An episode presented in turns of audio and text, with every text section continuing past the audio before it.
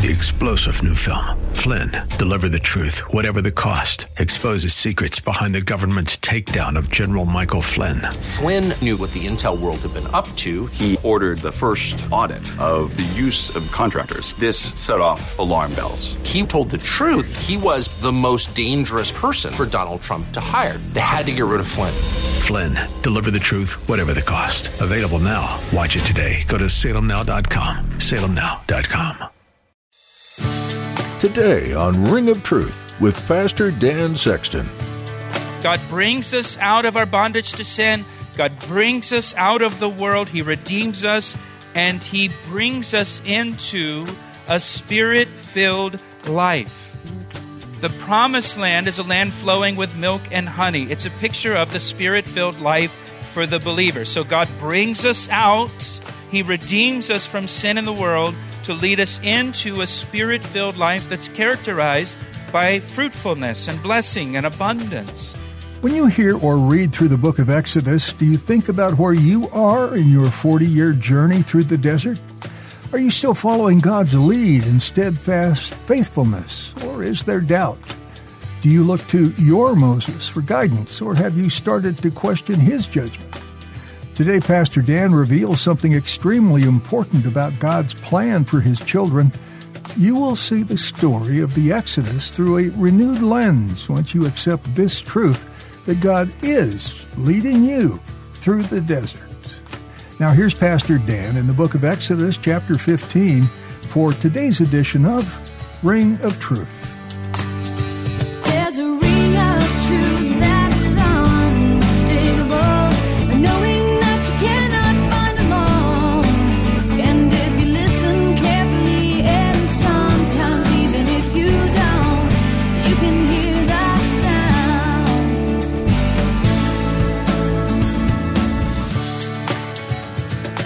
Verse 6 Your right hand, O Lord, has become glorious in power. Your right hand, O Lord, has dashed the enemy in pieces.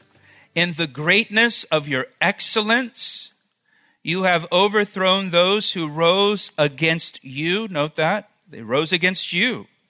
You sent forth your wrath, it consumed them like stubble.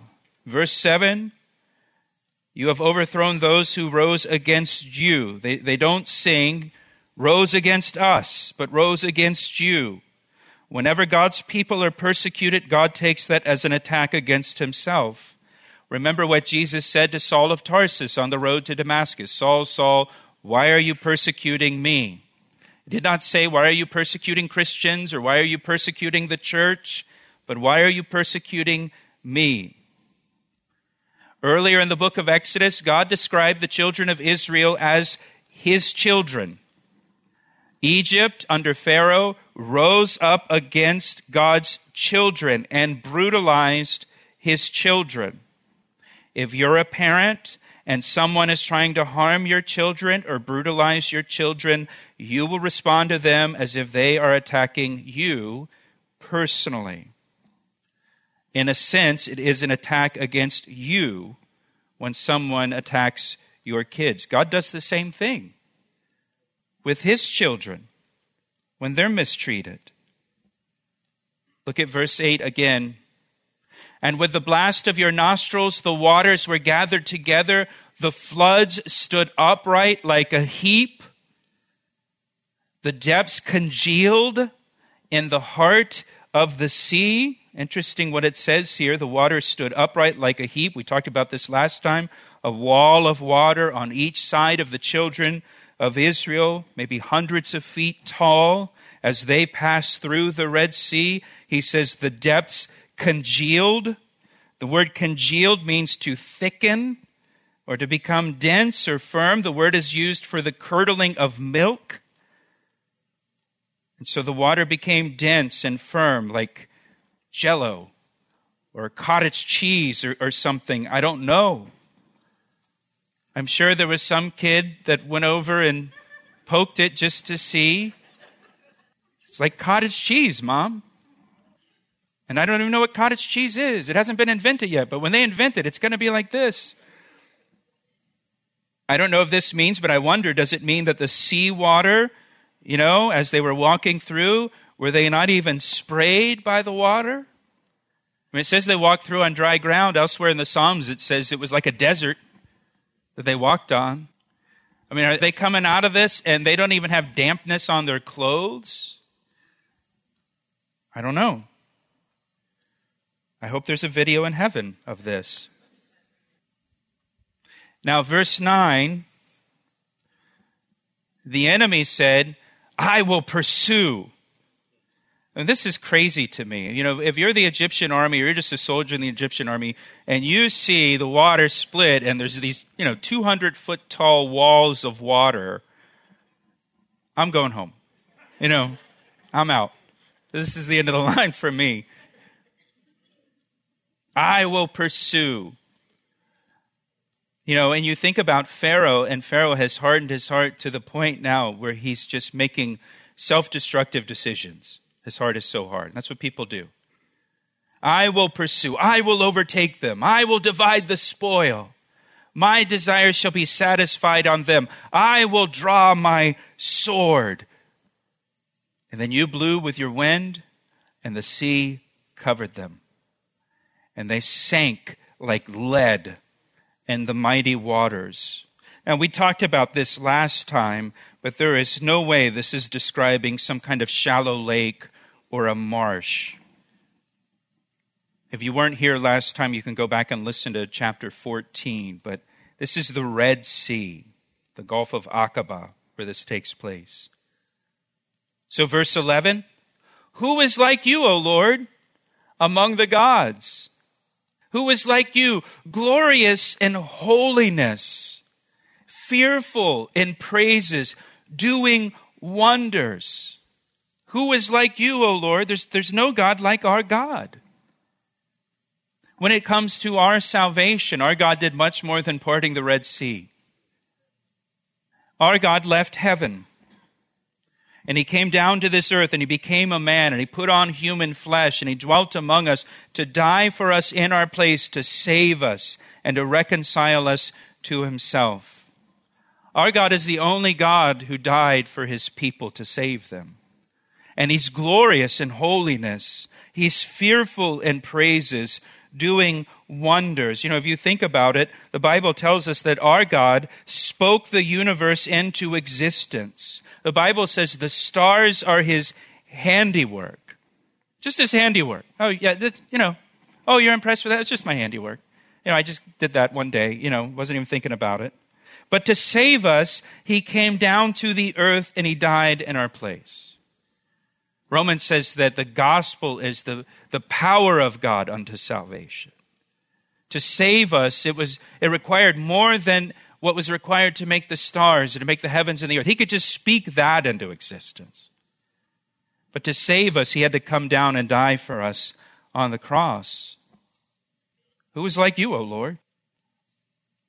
He says in verse 12, You stretched out your right hand, the earth swallowed them.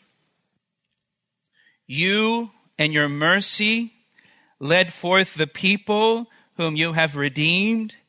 You have guided them in your strength to your holy habitation. What a wonderful verse, verse 13 is. You and your mercy, or you and your goodness, you and your faithfulness, you and your steadfast love led your people and redeemed them and guided them in your strength to your holy habitation.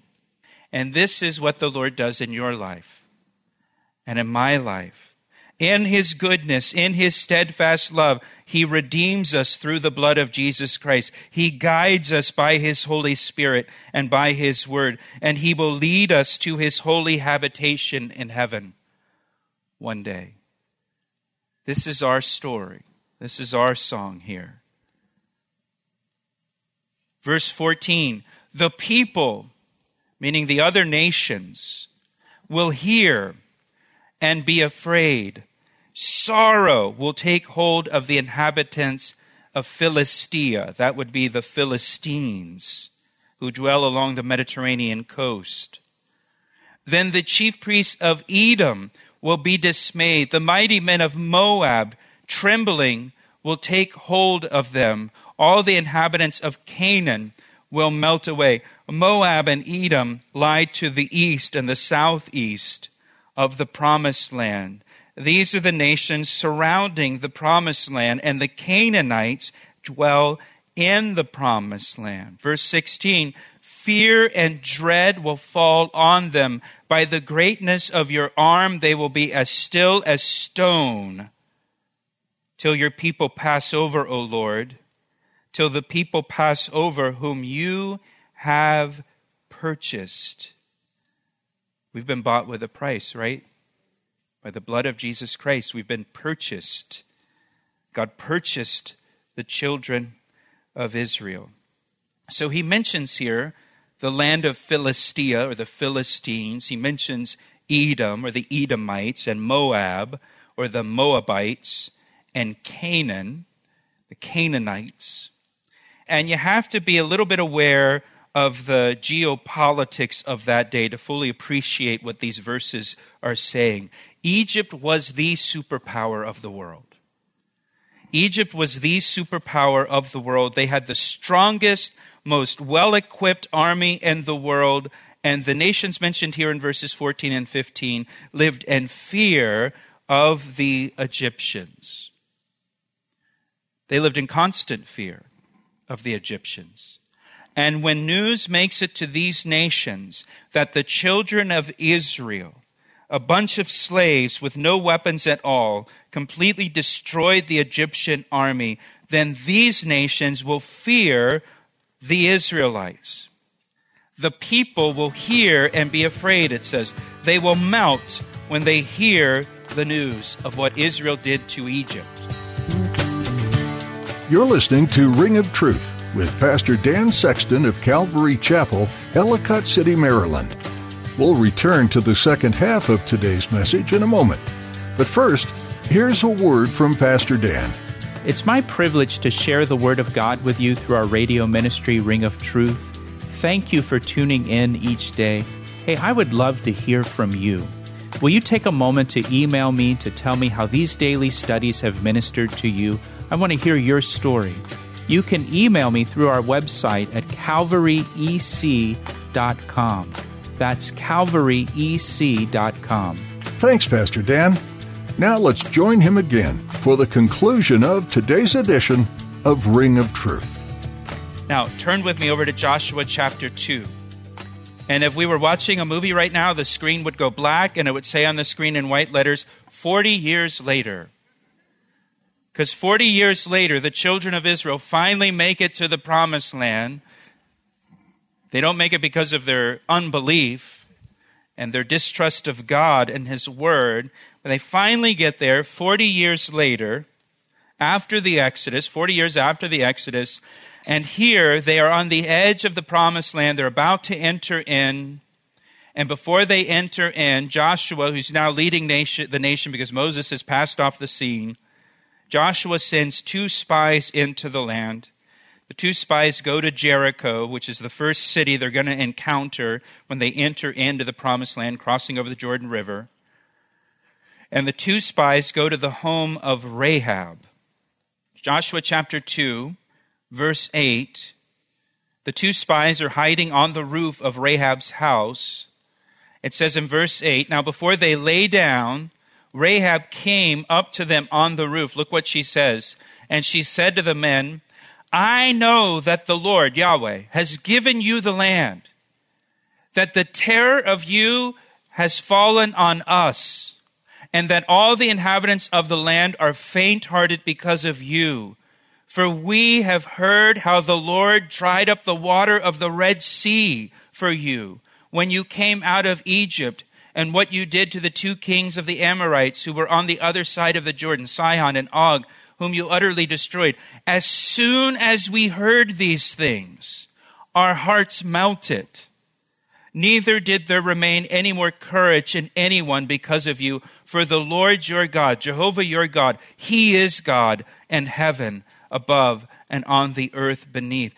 Go look back at verse 10. She says, When we heard how your God, Jehovah, dried up the water of the Red Sea when you came out of Egypt, our hearts melted. 40 years ago, we heard that. And for 40 years, we've just been waiting for you to show up and take the land. So go back to Exodus 15. And here in this song of Moses, verses 14 and 15, when the people of Philistia hear, and the Edomites and the Moabites and the Canaanites, which would include the town of Jericho, they're going to be terrified. Their hearts are going to melt. Fear and dread will fall upon them in verse 16. that's exactly what happened. And if you remember, too, when Moses sends the 12 spies into the promised land to spy out the land, which was not God's idea. God did not ask Moses to send in 12 spies to spy out the land. God knew exactly what the land would be that he was bringing them to. He's the one that's been telling them, I'm taking you to a land flowing with milk and honey. God didn't need to spy out the land. And sometimes we talk about spying out the land, just going to spy out the land before I make the decision. That's not biblical. That's not a good idea. That was something that was done in disobedience and unbelief. It wasn't something done in faith it was done in unbelief. And when they went and spied out the land, remember the 12 spies came back, 10 of them had a bad report. There's giants in the land. There's walled cities in the land. We're like grasshoppers in their sight. There's no way we're going to conquer this land. And it was only Joshua and Caleb who said, No, the Lord said He's going to give us this land. Let's go for it. Let's go. And they listened to the 10 people that had the bad report. And that's why they wandered in the desert for 40 years before they finally came into the promised land. Joshua 2, Rahab's account tells us that the people were terrified when they heard about the Red Sea, that if they would have gone in under Moses, the people would have just melted in front of them. And they wasted 40 years of their life in the wilderness. Anyways, that's a different sermon for a different time. But look at verse 17. Look what it says here. Verse 17. You will bring them in and plant them in the mountain of your inheritance, in the place, O Lord, which you have made for your own dwelling, the sanctuary, O Lord, which your hands have established. God will bring them into the promised land and plant them in the promised land. God brought them out of bondage in Egypt to bring them into the promised land. God brought them out to bring them in. And so too with us. God brings us out of our bondage to sin. God brings us out of the world. He redeems us and He brings us into a spirit filled life. The promised land is a land flowing with milk and honey. It's a picture of the spirit filled life for the believer. So God brings us out. He redeems us from sin in the world to lead us into a spirit filled life that's characterized by fruitfulness and blessing and abundance that He provides. Look at verse 17 again. You will bring them in, plant them in the mountain of your inheritance, in the place, O Lord, which you have made for your own dwelling, the sanctuary, O Lord, which your hands have established. Now, this is a prophetic verse. It's prophetically looking ahead to the kingdom age and even beyond the kingdom age. Look at verse 18. The Lord shall reign forever and ever. It's looking ahead to when the Lord is reigning forever and ever on the earth. Verse 17 indicates that God has a specific mountain in the promised land that we know as Mount Moriah, where the Lord will have his sanctuary, the temple, which his hands will establish. I mean, they just came through the Red Sea. And God's already looking ahead to the kingdom age and beyond the kingdom age. He's looking ahead to this mountain. He's already got it picked out. He already knows he's going to establish a, a tabernacle and then a temple there in Jerusalem on Mount Moriah, Mount Zion. And it's going to be a sanctuary that he builds for himself, a dwelling place. Now, because of this verse here, back in Exodus 15, the Jewish people expect the Messiah to build a temple. Jewish people still today, many of them still believe that they'll recognize their Messiah because he will build a temple. And it will be a temple built by the Messiah and not by human hands. The Lord's hands will establish it, and he will reign forever as king from that temple. I'm going to show you another verse if you want to turn with me to Zechariah 6, verse 12. Then speak to him, saying, Thus says the Lord of hosts, saying, Behold, the man whose name is the branch. When the Bible uses the word branch, it's talking about the heir of a royal throne. From his place he shall branch out. This is a messianic prophecy about the man, Jesus Christ, the Messiah, who is the heir to the throne. He shall branch out, and he shall build the temple of the Lord. Yes, he shall build the temple of the Lord. He shall bear the glory and shall sit and rule on his throne. So he shall be a priest on his throne. He's going to be a king and a priest. And the counsel of peace shall be between them both.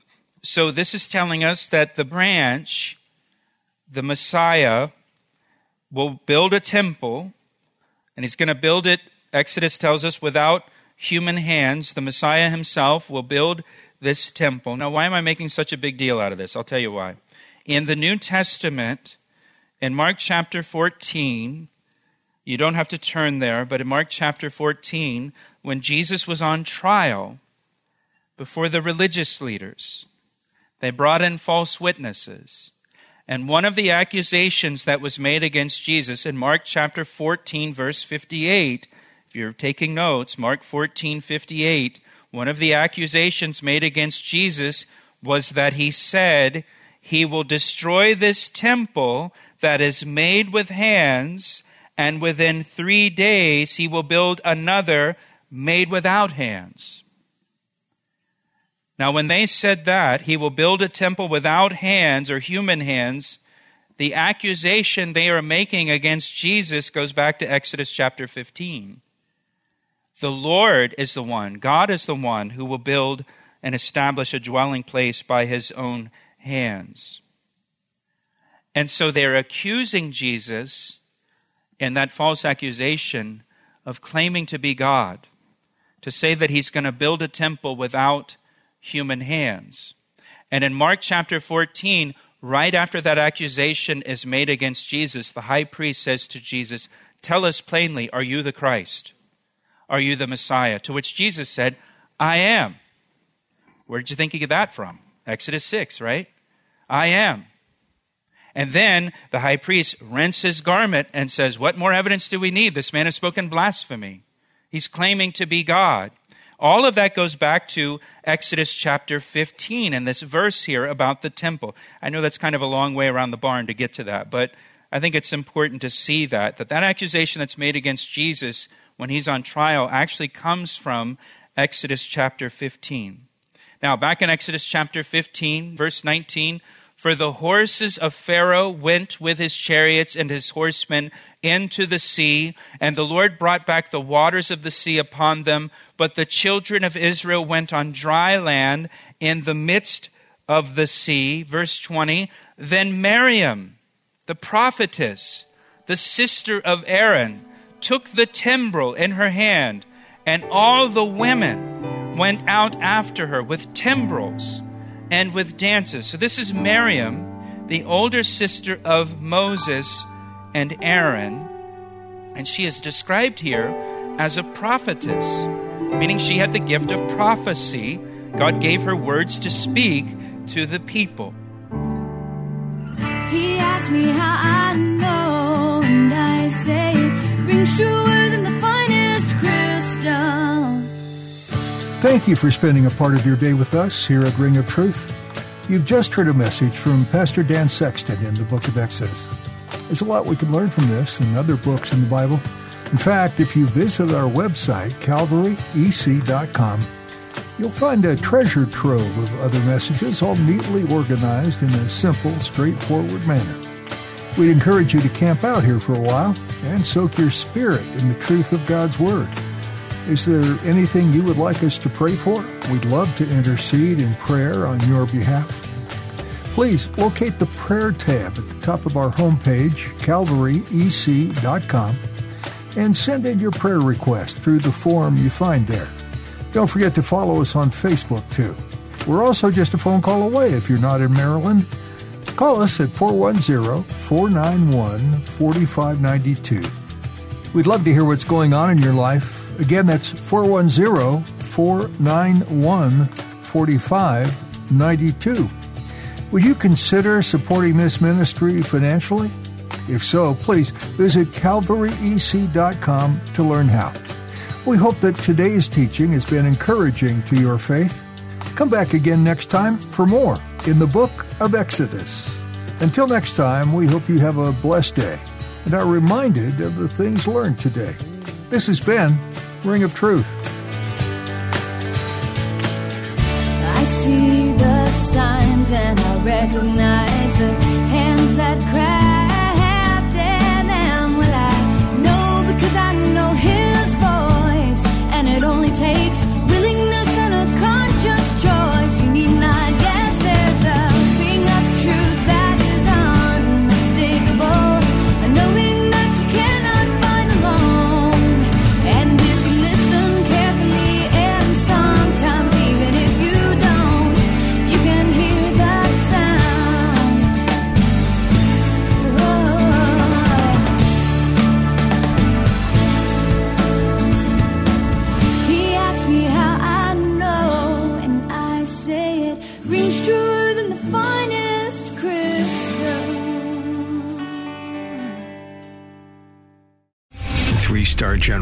J. Flynn, head of the Pentagon Intelligence Agency, knew all the government's dirty secrets. He was one of the most respected generals in the military. Flynn knew what the intel world had been up to. He understood its funding. He ordered the first audit of the use of contractors. This set off alarm bells.